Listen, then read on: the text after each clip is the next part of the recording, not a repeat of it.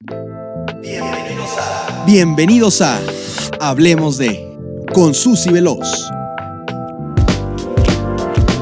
Tu espacio de confianza, información, desarrollo personal y sexualidad.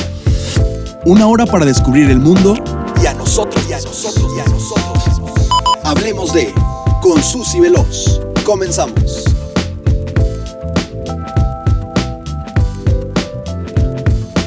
Gaby, bienvenida. Muchísimas gracias por estar aquí. Hola, muchas gracias por la invitación. Muchas, muchas gracias por la invitación. Eh, eh, siempre es eh, bien agradable pues hablar con, gente muy joven, con gente tan talentosa, ¿no? Está, está como haciendo todo este movimiento a través de las redes sociales para que la información llegue a quien tenga que llegar. Gracias. No, ay, perdón. Gracias a ti. Ok, Gaby, pues comenzaremos. ¿Qué es el BDCM? De forma muy conceptual, podríamos decir que es una sigla que, que, fríamente significa, bueno, les voy a decir más bien lo que significan las, o sea, si uno investiga, ¿no? Así, esto es así de Google, literal, así, este, BDCM, B de bondage, ah, ¿no? Muy bien. D de disciplina y dominación, ah, muy bien. S de sumisión y sadismo y M de masoquismo, ok, pero en realidad, ¿qué es el BDSM? Bueno, dijiste, es, eso es lo que significan las siglas.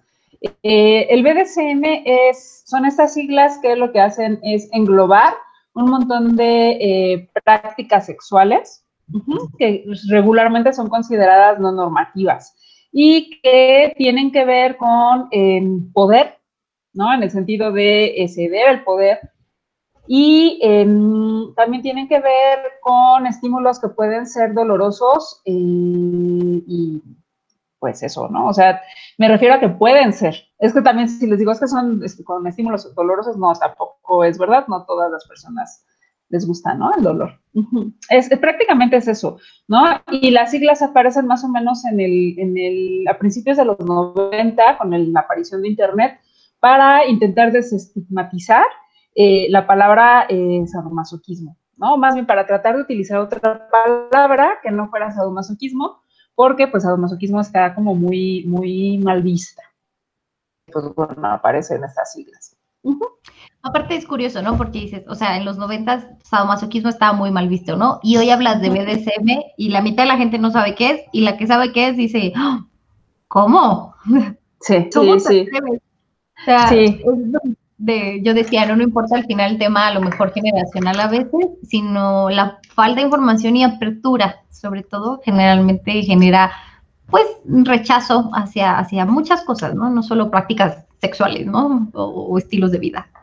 Sí, de hecho, de hecho, eh, a ver, realmente las siglas aparecen, eh, pues yo diría que en la década pasada, ¿no? Con, con precisamente 50 sombras de Grey, ¿no? 50 sombras de Grey trae como a la vista este tipo de juegos. Yo me atrevería a decir que antes de, la década pasada, pues muy pocas personas conocían estas siglas. Pues sí, imagínate, si a través de estos libros, de estos libros y de estas películas aprendimos qué es, qué es el BDSM y lo que nos mostraron, pues realmente no está como muy pegado a la realidad, ¿no? Y nos mostraron además una relación de abuso entre este personaje y la chica, y bueno, una serie de cosas, pues sí, obviamente, eh, si tú le dices a alguien que sepa o que conozca las siglas, pero que no está familiarizado, ¿no? Eh, pues sí va a poner cara de, ah, ¿cómo, ¿cómo, haces eso? Estás como loquita, ¿no? O, estás, eh, estás enferma, ¿no? Que es otra, otra de las palabras que también nos dicen. Ahora, a mí, a mí me encanta que, de hecho, yo alguna vez he platicado en el programa de BDSM y, justo Gaby eh, fue pues mi, introducción a ese mundo a través de un taller que ella, que ella dio sobre introducción al BDSM práctico. Mm, se pone interesante. Pero para mí fue muy, muy bello descubrir que al final es una práctica que es la combinación entre estímulos placenteros y dolorosos. Y realmente tú determinas, o sea, porque uno se imagina, ¿verdad?, que es una situación donde, pues, desde el estigma clásico, ¿no?, de puro látex y, y látigos, y también de que necesitas tu cuarto negro y de que aparte te va a doler y que al final realmente es toda una experiencia donde tú determinas, y a mí cosas que me pareció muy valiosa de esta experiencia y de esta práctica, para empezar son prácticas consensuadas, ¿no? O sea, nada va a ocurrir si yo no lo, permito y yo determinaré, ¿no? Los niveles y también se vale irlos descubriendo, ¿no? Ir descubriendo, pues, qué, qué tanto Así me va Platícanos un poco de la palabra de seguridad.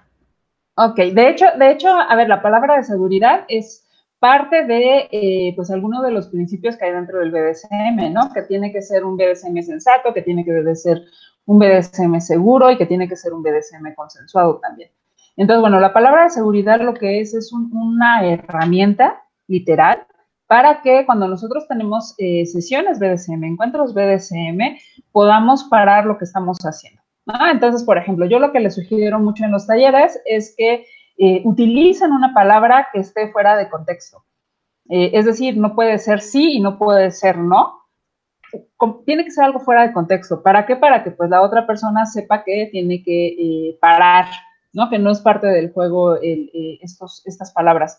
Y también pueden ocupar algo que es un sistema de semáforo.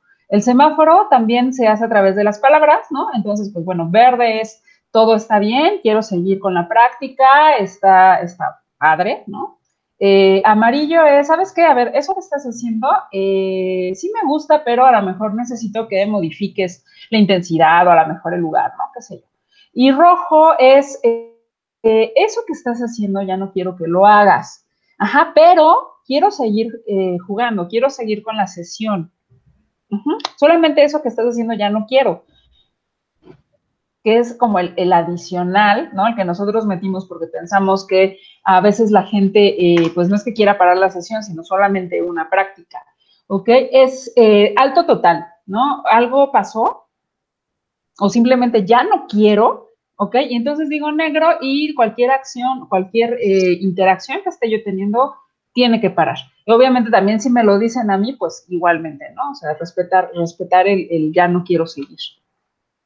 Eso a mí me parece súper valioso y fue de las primeras cosas que realmente cambió mi perspectiva respecto al BDSM, porque se tiene también esta idea justo lo mejor mal entendida de 50 sombras de Grey, ¿no? Donde pues yo voy a aguantar porque mi posición es aguantar, ¿no? O sea, aguantar y para satisfacer el, placer, el morbo, lo que sea de la, de la otra persona o las personas con las cuales yo estoy ejerciendo la práctica, y entonces se tiene esta idea, ¿no? Y por eso también existe mucho miedo a, tener este tipo de prácticas entre que eh, son inseguras y entre que pondría en riesgo incluso mi integridad completamente, pues porque voy a estar a expensas, ¿no? De, lo que la otra persona, Sí, pero en realidad pues no es así. O sea, las prácticas son completamente, o deberían de ser completamente, o deben de ser, más bien deben de ser completamente consensuadas. ¿no? Y consensuado me refiero a tener eh, una mm, participación, ¿no? Eh, activa y obviamente alegre, en el sentido de eh, yo voy a acordar con la otra persona qué es lo que yo quiero para mí y también esa persona me va a decir qué quiere para ella. Y sobre eso vamos a hacer estos acuerdos para tener una práctica, pues, que nos cause bienestar, ¿no? esto de, de tener que aguantar ¿no? De, tener que soportar el dolor para satisfacer a alguien, pues eh, desde mi punto de vista no es BDSM. Hay muchas prácticas también que no incluyen dolor, ¿no? Y también es perfectamente válido. Eh, pero pues sí, o sea, la gente, eh, la mayoría de las personas, lo que, la idea que tienen, pues es todo lo que nos han enseñado a través de los medios, que no es otra cosa más que puros golpes, ¿no? Entonces, eh, en realidad los juegos no son solamente eh, juego de impacto, o sea, juego de golpes, hay muchas prácticas. Entonces, más bien la idea sería como, bueno, conoce las prácticas, si te interesa alguna, ah, pues realízala, practícala de una forma segura. ¿Cómo, va a ser, ¿Cómo voy a hacer esto? Pues conociendo la práctica, conociendo los protocolos de seguridad que hay para que yo baje cualquier posibilidad de un accidente, ¿no? De un daño que no quiero generar y eh, pues bueno, obviamente llegando al, acuerdo, ¿no? Entonces, eh, solamente de esa forma pues sería una, una práctica BDSM. Una, una amiga me escribe y dice que su palabra de seguridad sería chilaquil. y, y justo creo que de eso se trata, ¿no? Que sean palabras que de verdad te saquen de contexto completamente, que digas, ¿qué? ¿Qué dijo? Así es. Así es, así es. Y eso también pues ayuda, ¿no? A como, a, a ver, algo, algo está extraño aquí. ¿no? Sí, puede ser, realmente puede ser cualquier palabra. El semáforo es muy práctico porque pues todo el mundo sabe qué es un semáforo, ¿no? Sabe, sabe qué significa el semáforo. Eh, lo que sí les recomiendo mucho es que sean palabras que sean fáciles de recordar, que obviamente de preferencia eh, no tengan eh, pues más, como, ¿cómo decirlo? Más, que sean muy extensas, ¿no? Porque después se les, se les puede olvidar, ¿no? Y bueno, eso puede prestarse a, malos entendidos también. Entonces, nada más con eso, con que sea fácil de recordar. Fíjate que antes de pasar al siguiente tema, justo en el chat nos ponen, eh, Estefania García dice, ¿qué tan bien representada es la película? Justo que para, justo habla de 50 sombras de Grey, ¿no? Que fue una introducción para muchos al BDSM y Vic dice que fue mal representada, pero yo aquí también diría algo que justo es lo que, lo que nos decía Gaby, lo puso sobre la mesa. O sea, yo sí no habría sabido lo que es el BDSM, probablemente, si no hubiese sido por esa película. Ya depende obviamente de mí, ¿no? De investigar o de querer saber más qué era o si era así, pero también creo que un lado positivo es que justo lo, puso sobre la mesa, ¿no? Y, e incluso generó, miren, un dato curioso, cuarentena. El, la venta de juguetes sexuales se va al 300%. Y lo que más se vendió fue el kit de eh, bondage, más de BDSM, que es un kit que incluye un fuete, unas esposas y un antifaz. Y eso es el juguete más vendido ahorita durante la pandemia. Sí, de hecho, de hecho, a ver, o sea, 50 sombras de Grey, eh, tanto el libro como la película, eh, no, no retratan lo que es una relación BDSM. Me pareciera que sí, pero no es así. ¿Por qué? Porque Christian, ¿no? El protagonista, eh, pues no, no, realmente no hace consenso, termina imponiendo absolutamente todo lo que él quiere. ¿no? Por ejemplo, en el libro, algo que a mí me saltó muchísimo es que le impusiera eh, métodos anticonceptivos a ella, ¿no? Y pasando por sobre sus derechos reproductivos. Obviamente, pues la, mm, tuvo prácticas que no buscaban el placer de los dos, ¿no? Simplemente satisfacer algo, algo de él. Luego, eh, retratan al, practicante de BDSM como eh, alguien que está enfermo, alguien que está como mm, realizando todo este tipo de actividades por algún trauma infantil, lo cual tampoco es cierto, ¿no? Entonces, por ese lado, pues no, no, no está bien representada, no, no, no sería algo como sugerencia para, para, para entrar eh, en el BDSM, porque además es una historia de la Cenicienta, o sea, sigue siendo amor romántico, ¿no? Entonces también hay que sumarle eso. Sin embargo, bien, como bien mencionabas, eh, pues sí fue la entrada para muchas personas y eso está bien, ¿no? O sea, el, poder tener una idea de que hay solamente, hay más allá de solamente el sexo coital, eh, pues abre el panorama para muchas personas y también para otras les hace, les hace sentir que no están solas, que esas, ese tipo de fantasías que tienen, eh, pues tampoco es que estén mal, ¿no? Entonces tiene, tiene sus, pros y sus contras. Obviamente, por ejemplo, la comunidad BDSM eh, no está a favor de los libros, no está a favor de la película. Eh, desde donde yo lo veo, pues sí, ¿no? Como obra literaria y como obra cinematográfica, pues son malísimas. Sin embargo, quizás podría haber algunos elementos que si se explican bien dentro de ciertos contextos, ¿no? Por ejemplo, en un taller, podrían ayudar a ejemplificar eh, eh, pues qué es lo que no se debe de hacer ¿no? en, en, en, una, en una relación BDSM. Entonces, pues bueno. Así. y, el programa se trata justo de hablar eh, de la relación que existe entre el BDSM y el feminismo. Porque, de hecho, o sea, muchas corrientes feministas están en contra, ¿no? El BDSM, porque hay un juego de roles. igual yo creo que va a parte, digo, tú nos explicarás ahorita, de la poca información que tenemos, ¿no? Porque entendemos que son juegos de roles y, existe esta idea, ¿no? De por sí ya la mujer es sometida en su día a día, en sus decisiones y aparte en la parte íntima, ¿no? O sea, además de la intimidad me van a someter también a, los deseos de alguien más. Entonces, ¿de dónde surge la, necesidad, digamos, de clamar del enfoque feminista del BDSM? Mira, el, eh, Realmente, realmente eh, el cuestionamiento hacia, las prácticas sadomasoquistas no es que no son algo nuevo. Este, este, cuestionamiento ya venía de finales de los 70, ¿no? En algo que se conoció como las guerras feministas, que precisamente hacían cuestionamientos desde, desde la postura no pro-sex, eh, desde la postura de que, bueno, son reproducciones del sistema patriarcal a un nivel de fantasía que además erotiza, ¿no? Y también la otra postura, que es la Prosex, que estaba a cargo de, eh, bueno, más bien de que algunas de las representantes son Gail Rubin y Pat Califia, ellas lo que decían, eh, ellas lo que decían es que, eh, pues realmente el placer es placer, ¿no? Que una forma de empoderar a las mujeres era o es, pues que asuman su propia sexualidad y que decidan cómo quieren vivirla. ¿no? Entonces, eh, pues por eso están como, como polarizadas estas, estas vivas. Desde donde yo lo veo, me parece que eh, como en todo en la vida, no hay, no, no todo, no, no, no hay binarismos, pues. O sea, ni, ni es completamente eh, así súper malísimo el BDSM, ni tampoco pues es la, la, solución a todo, ¿no? O, la, la, forma de tener una fantasía sexual, no. No, como en todo, me parece que hay que hacer cuestionamientos, ¿no? Desde el feminismo, en el sentido de que, bueno, a ver, BDSM es una práctica que surgió del sistema patriarcal, ¿no? Y que reproduce eh, todos estos roles eh, a los cuales nos han eh, tenido sometidas a nosotros. Eso no se puede negar, eso, eso hay que mirarlo, ¿no? Lo que, lo que también hay que mirar es cómo se, se realizan estas dinámicas de poder ¿no? Y también desde dónde estamos entendiendo el poder.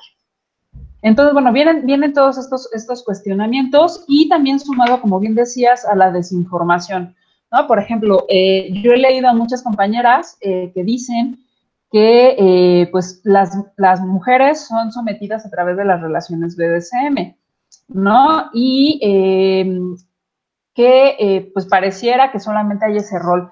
Y pues no, o sea, hay muchísimos roles ¿no? Los cuales tú puedes elegir libremente cuál vas a, vas a, seleccionar, cuál vas a vivenciar y te puedes mover en un rol eh, dominante, en un rol sumiso, en un rol que esté fluyendo, ¿no? O, incluso fuera de rol.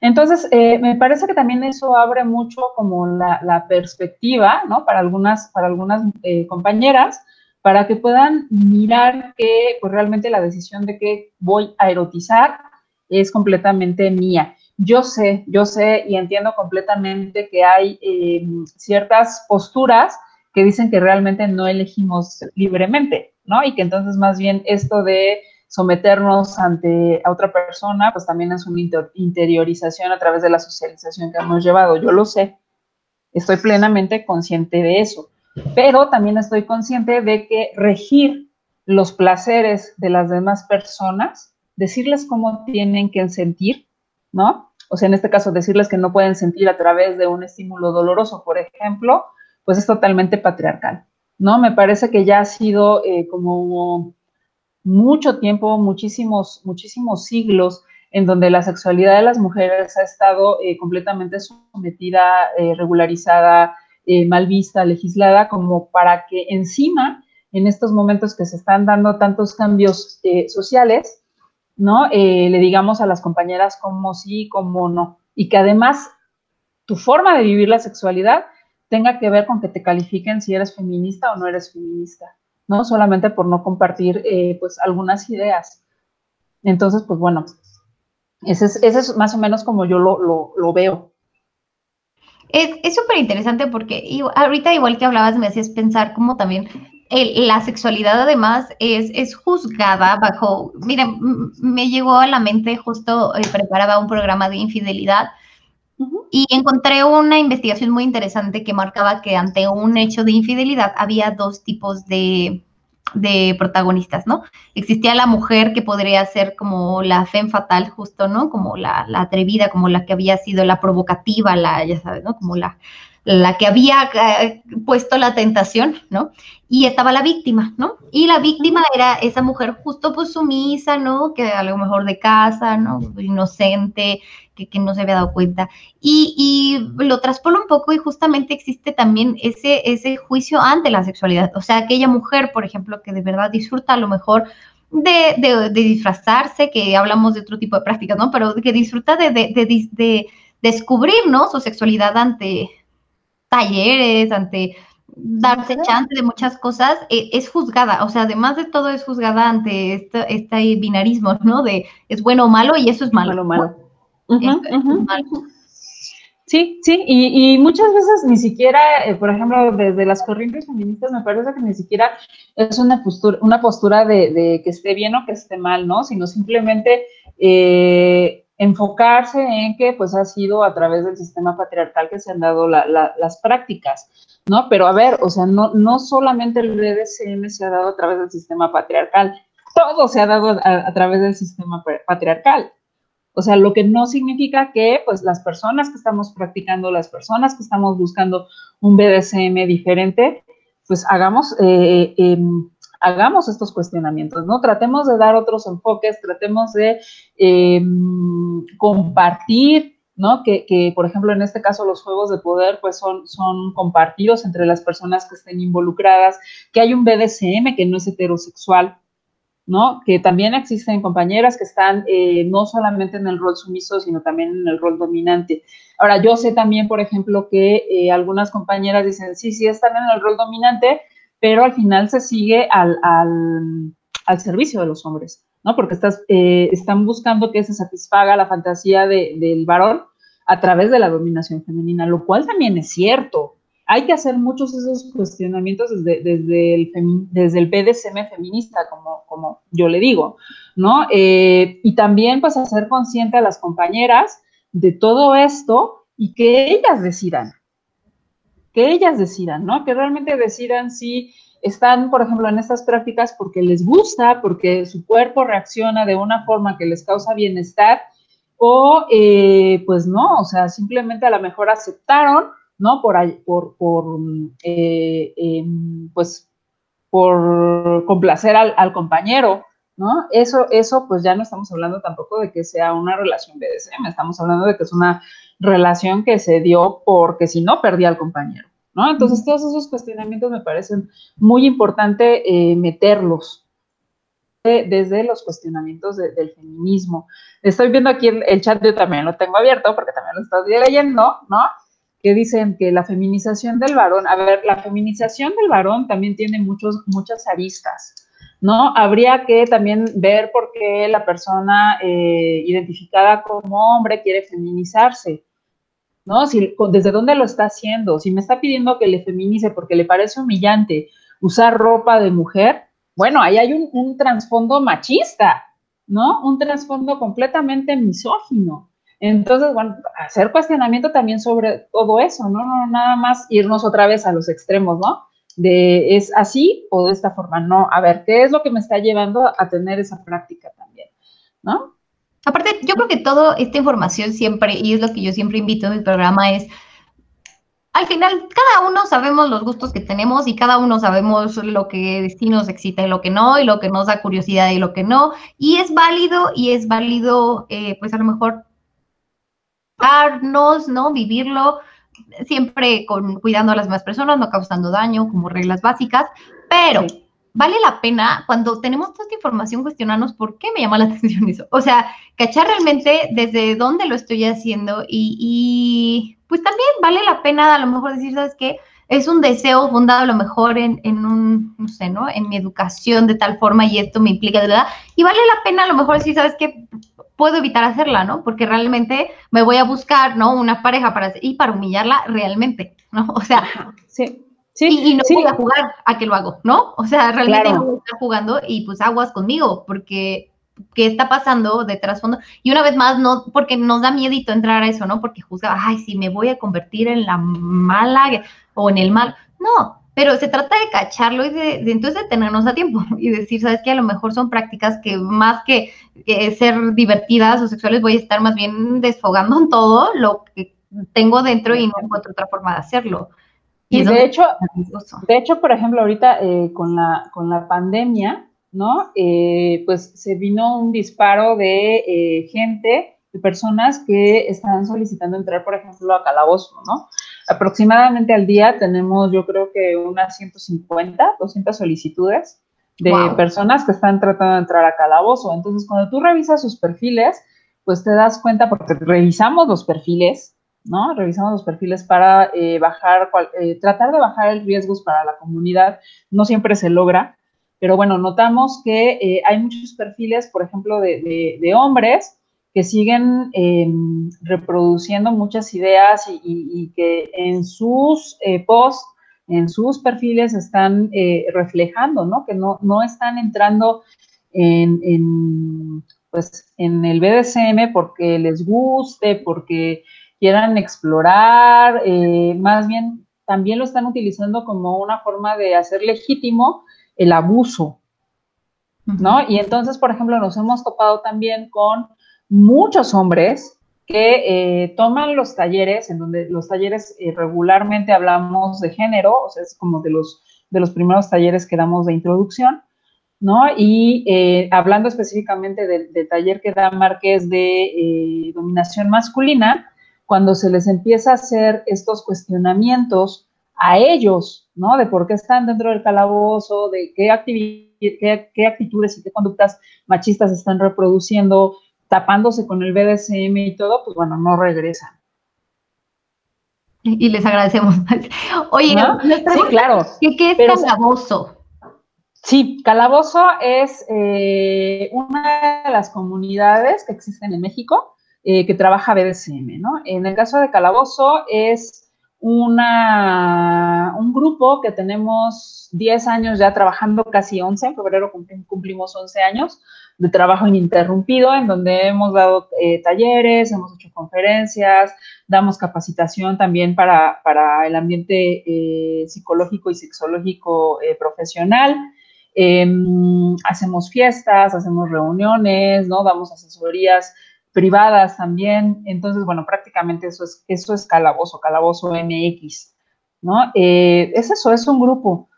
Es un grupo y pues bueno, el grupo en estos momentos estamos intentando o estamos trabajando que tenga un enfoque de género. Si no un enfoque feminista, sí un enfoque de género, ¿no? Entonces, eh, pues bueno, eso, eso es prácticamente calabozo. Y aquí en Calabozo, o sea, uno entra, y así como yo, que entré así con toda mi ignorancia completa de toda mi vida, y, uno se imagina justo, ¿no? O sea, como, ay, bueno, ahora te voy a amarrar. Y bueno, ahora me amarras. O sea, cuéntanos un poquito de qué onda con los roles, porque sabemos mucho del dominante, el sumiso, pero hay muchos más roles. ¿Y, y cómo es que realmente se practican? Porque aparte, a mi punto de vista, cuando una persona realmente practica el BDSM de alguna forma, ya es un estilo de vida, o sea, no, no se convierte únicamente en me transformo en las noches, ¿no? Realmente implica, pues, obviamente, pues una transformación de vida, de ideología, de pensamiento, porque implica responsabilidad de las otras personas, implica conocimiento, implica autoconocimiento, o sea, cuéntanos de los roles y cómo se vive, ¿no? ¿Cómo es esto? Mira, eh, en... anteriormente, o sea, me, estoy refiriendo a un par de décadas atrás, ¿no? Eh, solamente se consideraba el eh, pues el rol dominante y el rol sumiso. Después hubo una modificación ahí gracias a, Pat Califia, que fue el que empezó como a meter la idea de que también había además mujeres dominantes, ¿no? Y eh, también había switches. El switch es una persona que puede cambiar de dominante a sumiso o de sumiso a dominante. Ajá, entonces, eh, pues bueno, puede jugar ahí. Pero con el paso del tiempo, también yo lo que he visto es que no solamente existen estos, estos tres roles, ¿no? Si bien podríamos decir que son como los roles base, porque pues, es con lo que la mayoría se identifica, hay personas que, por ejemplo, no les, no les interesa dominar. Ajá, no les interesa eh, ser sometidas, lo único que les interesa es que les aten. Ajá. Entonces, la práctica, la práctica de, bondage también se convierte en, eh, en, que tiene roles en específico. En este caso, bondager para la persona que, ata y bondage para la persona que es atada, ¿ok? Pero muy probablemente esas personas no tengan, no se asuman como dominantes o como sumisos, sino simplemente como bondager o bondager. Ajá, así como, como esta, este, estos roles que te estoy mencionando ahorita, hay otros que están basados en otras prácticas. Por ejemplo, gente que solamente les gusta eh, las nalgadas. Solamente eso, o sea, no me interesa que me sometas, no me interesa que me ates, no, no, no, nada. O sea, lo único que me interesa son las nalgadas. ¿vale? Entonces, ahí a la persona que da nalgadas se le llama spanker y a la que recibe las nalgadas es spanky.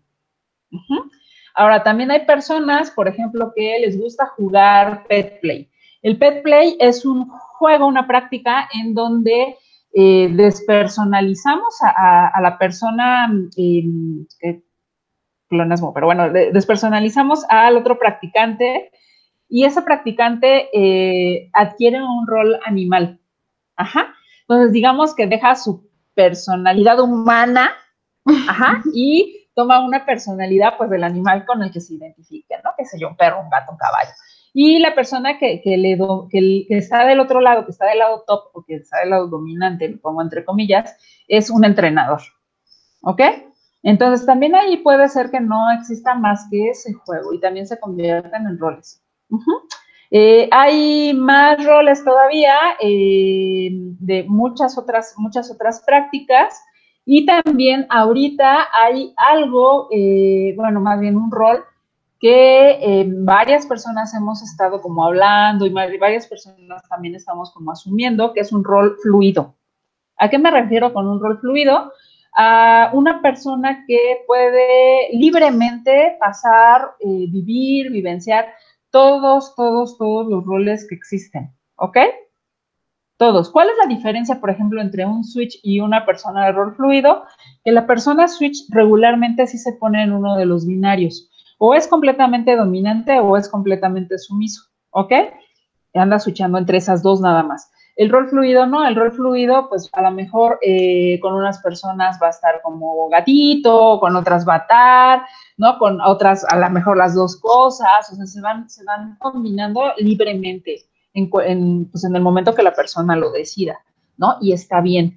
Este, esto me parece importante porque eh, la rigidez del binario mm, anteriormente no permitía que muchas personas que entraban eh, exploraran otras cosas, ¿no? Entonces, por ejemplo, estaba el típico, el típico compañero que se metía como, como dominante, diciendo que, que era dominante, ¿no?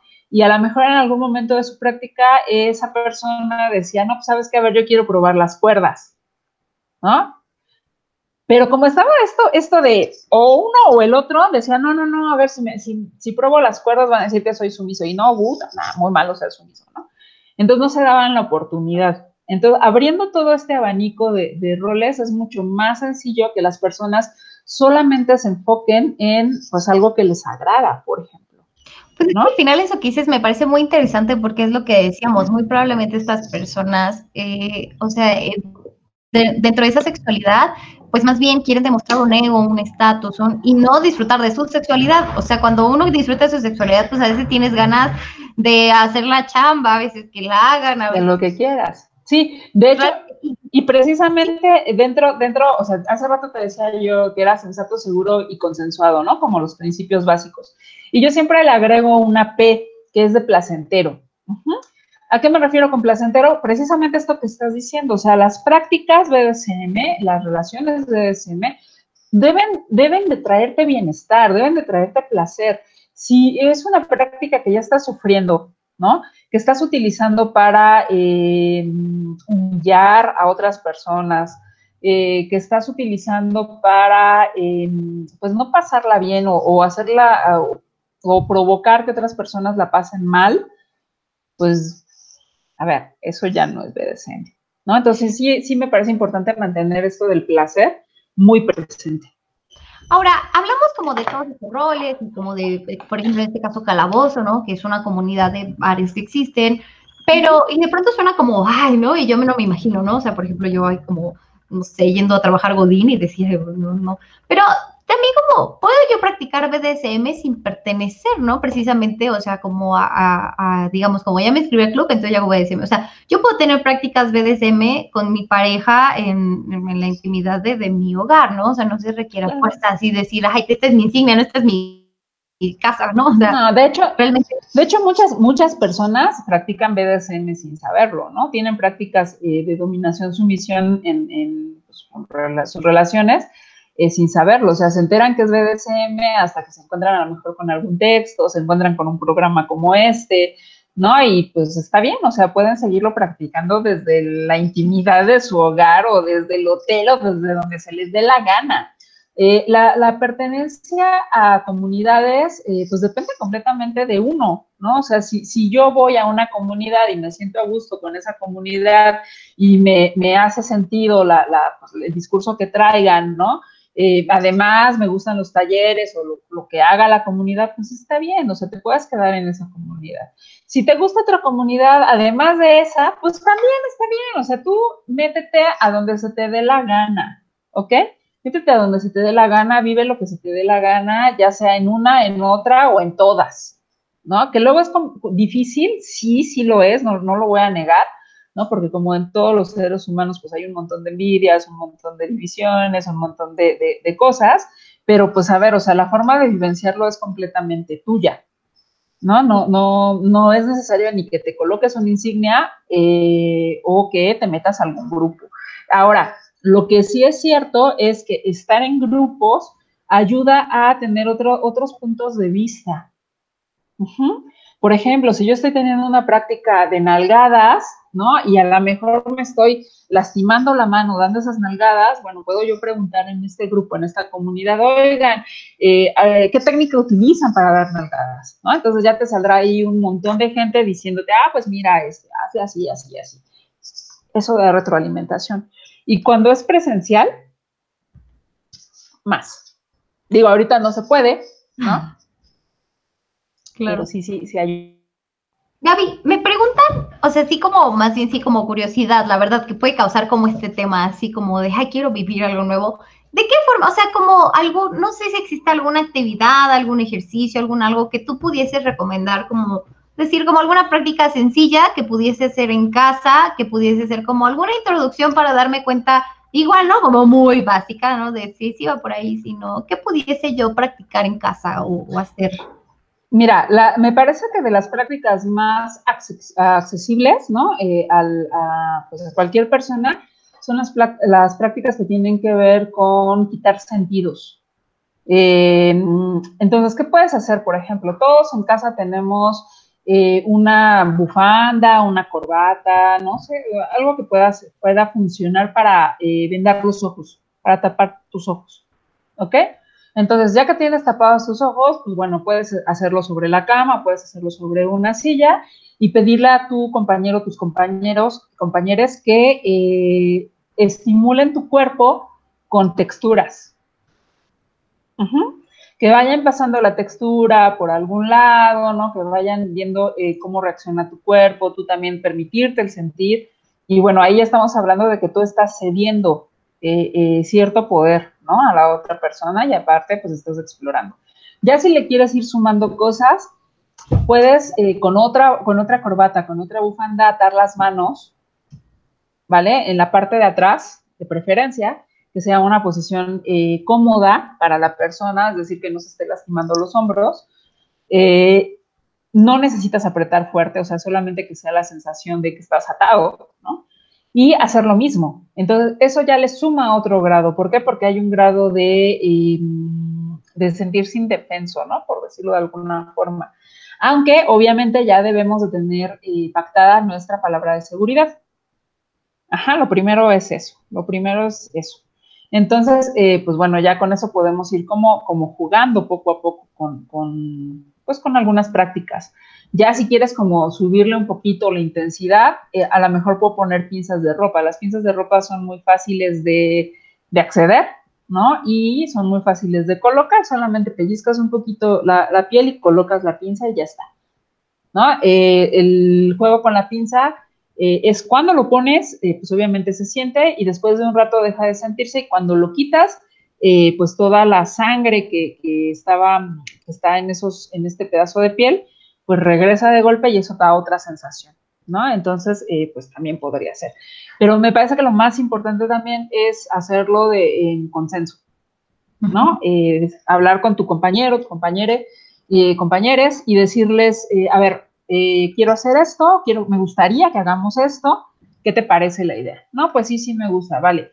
A mí se me estaba ocurriendo, pues no sé, meter vendado de ojos, las pinzas, así y así y así y así. ¿Qué te parece? No, pues a lo mejor yo no quiero en esta ocasión pinzas porque no me siento seguro, ¿no? Para, para segura, para ponerlas.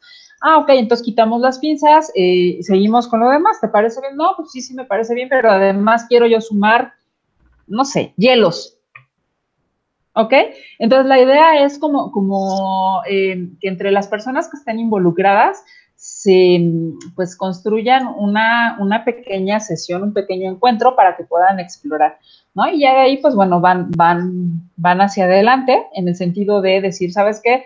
La experiencia me gustó, me encantó, eh, quiero volver a repetir, o de plano, no, o sea, no, no, no, no, no, no me gustó, Claro, y es que yo repito, al final eh, el BDSM, así como de inicio, como práctica, digamos, se trata de las sensaciones, o sea, de las sensaciones y, y esas sensaciones incluyen incluso, o sea, mi imaginario, ¿no? Que finalmente es lo que te va, lo que ayuda el látex, lo que ayuda el fuete, lo que, o sea, pero es un imaginario, es una escena, es algo que yo voy creando pero se comienza con las sensaciones. Entonces es súper valioso empezar a descubrir y determinar qué te gusta y qué no te. O sea, yo recuerdo, yo jamás voy a dejar de decir que justo ese ejercicio de las pinzas lo odié. O sea, yo no, yo decía que esto está horrible, o sea, que es esta cosa horrible. Y, recuerdo que justo David nos ponía a hacer uno con una liga, con una liga de uno.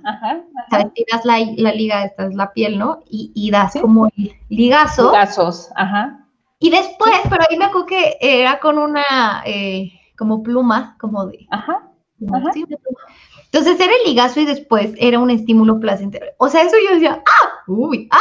¿Qué está pasando? O sea, de verdad que para mí fue una experiencia que dije, este está padre, este sí me gustó, pero realmente se trató de, de irle dando chance, ¿no? A, a, la, a, las sensaciones, pero también entender, y esto hablamos ya en varios programas de la asertividad sexual y de la asertividad de comunicación y todo, de entender el no y de entender que, no es para todos también, que, se vale el que quiera y, que todos tenemos límites, ¿no? O sea, a lo mejor para mí, no yo super, ese es mi máximo, ¿no? Y probablemente yo no haría más, pero hay quien sí, y entonces no por ir atrás se trate de que yo vaya, ¿no? Sino determinar mis niveles y respetarlos. Sí, y también entender que los, los límites, o sea, mis límites, no los límites de la otra persona, mis límites también pueden cambiar a lo largo de, la historia, ¿no? Bueno, de mi historia, me refiero. Eh, si a lo mejor eh, esta práctica en este momento no me llama la atención, bueno, eso no quiere decir que a lo mejor en un tiempo eh, quiera yo probarla.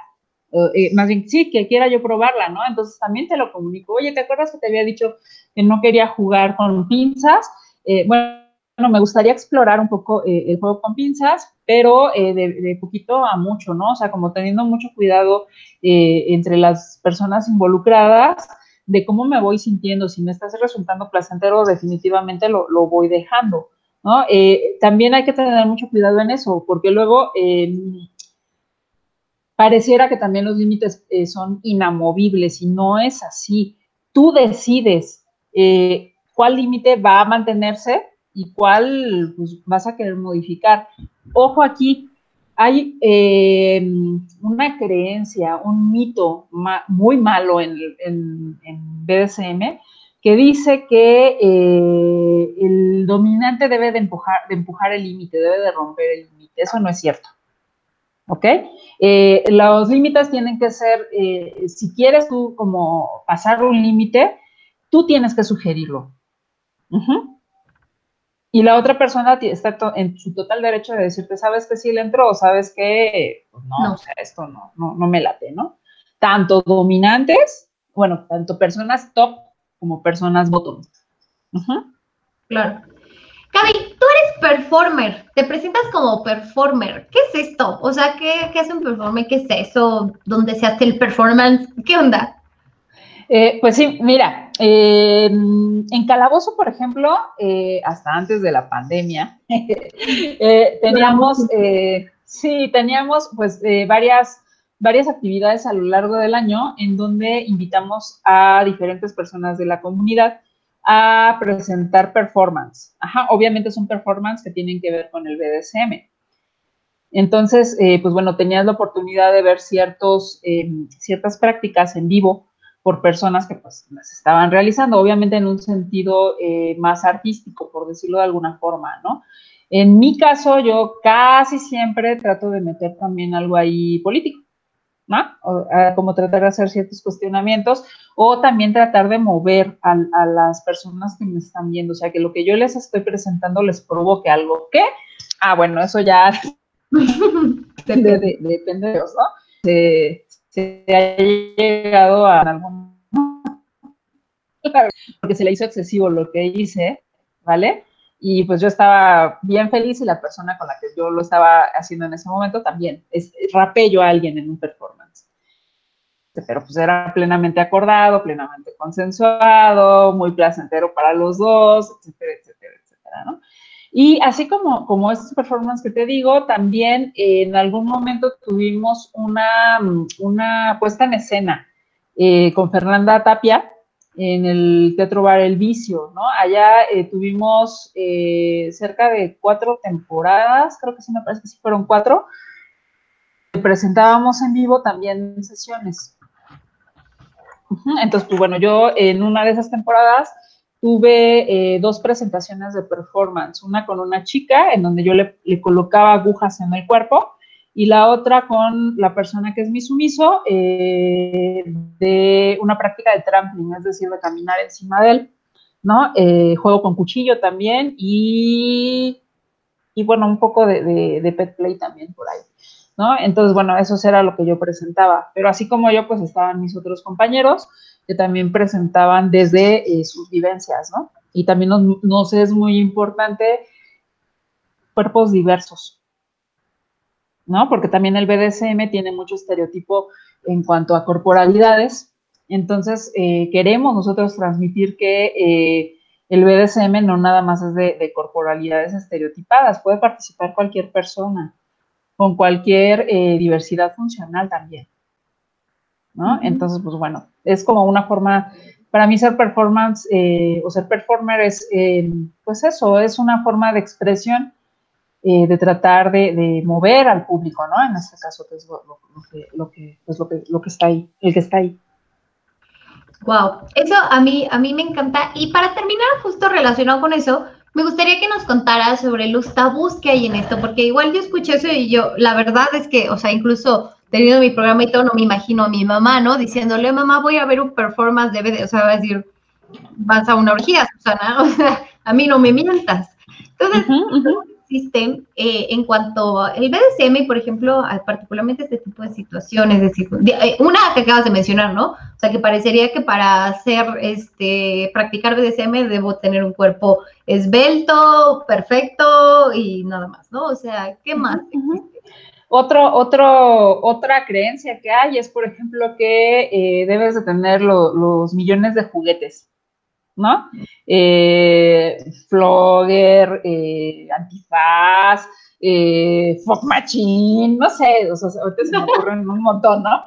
Eh, pero no, o sea, hay, hay muchas personas que practican sin juguetes, ¿no? Que sus prácticas tienen que ver con otras cosas, no con, con ni, no tienen que ver ni siquiera con prácticas que tengan que ver con la penetración, por ejemplo, ¿no? Entonces ese es otro, ese es otro mito otra cosa que hay ahí, ¿no? Todas las personas o la mayoría de las personas piensan que el placer que se obtiene a través de estas prácticas es una práctica penetrativa y no necesariamente.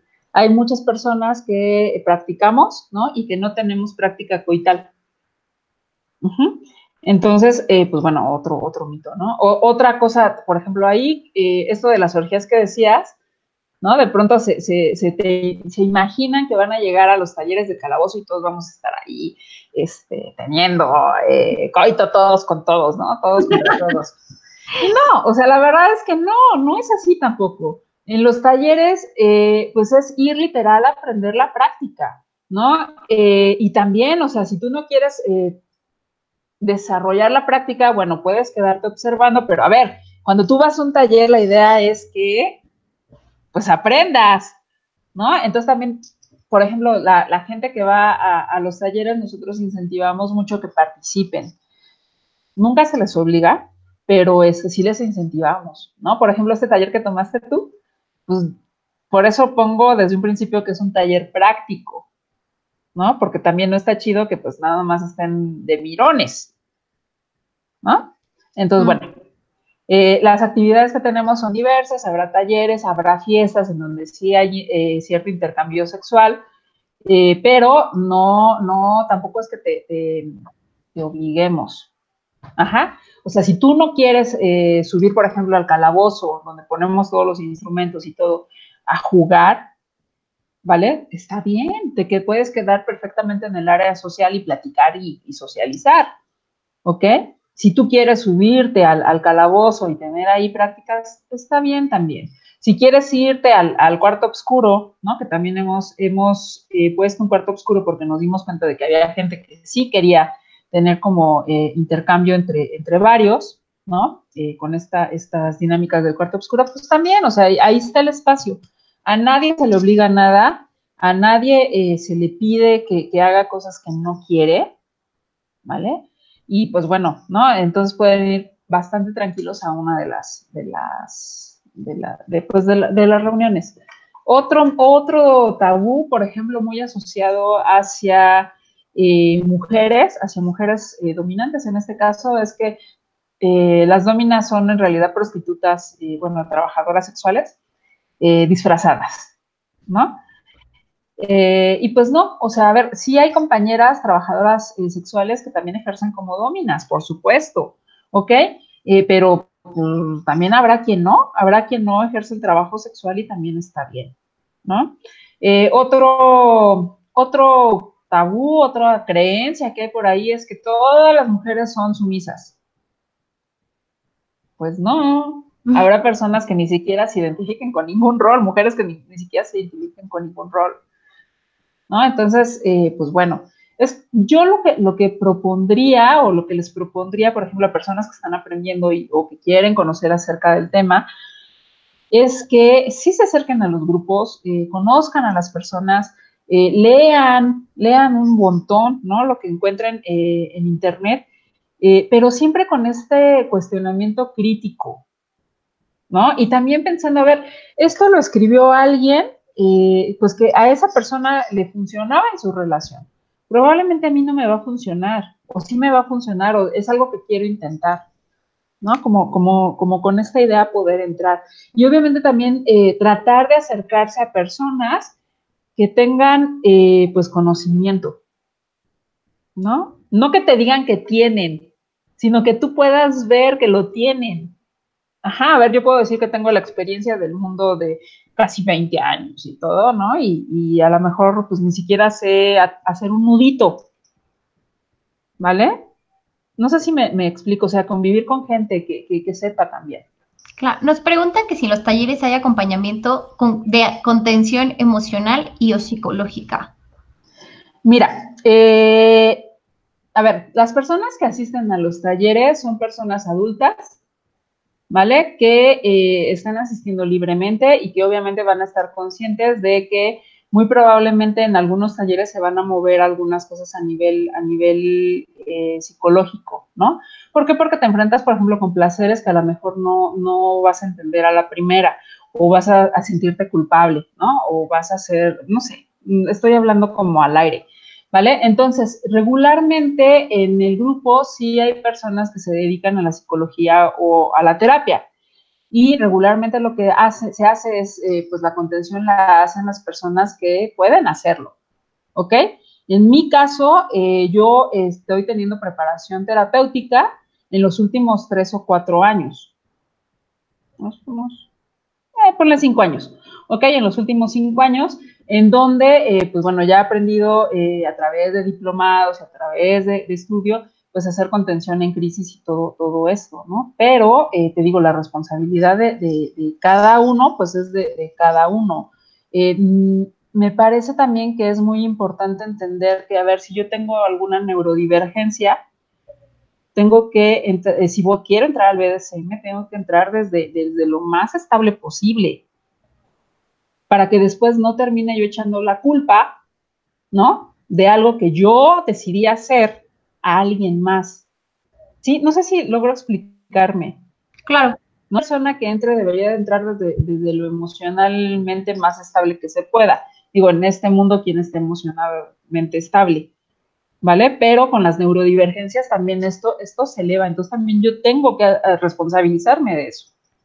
Yo quería, y para concluir justo este programa que ha sido muy, muy, muy interesante, yo invitaría al autocuidado, o sea, porque también, justo. este, pues saber con quién, o sea, porque incluso, por ejemplo, yo asistí a Calabozo con mucha confianza, pero no de Calabozo porque yo no conocía, sino de la persona con la que asistí. O sea, yo, yo sabía que con esa persona yo iba a estar a salvo durante esa sesión y si decíamos ir no nos íbamos, si estábamos cómo nos quedábamos, o sea, entonces vale mucho la pena de verdad que antes que nada el autocuidado y determinar, o sea, y como en todo, ¿no? Seguramente en todos lugares, eh, habrá personas que tengan intenciones de, distintas a las mías, no, no diré las malas, sino distintas a las que yo voy, ¿no? A lo mejor nada más de curiosa o a lo mejor para divertirme, a lo mejor si quiero practicarlo, no sé.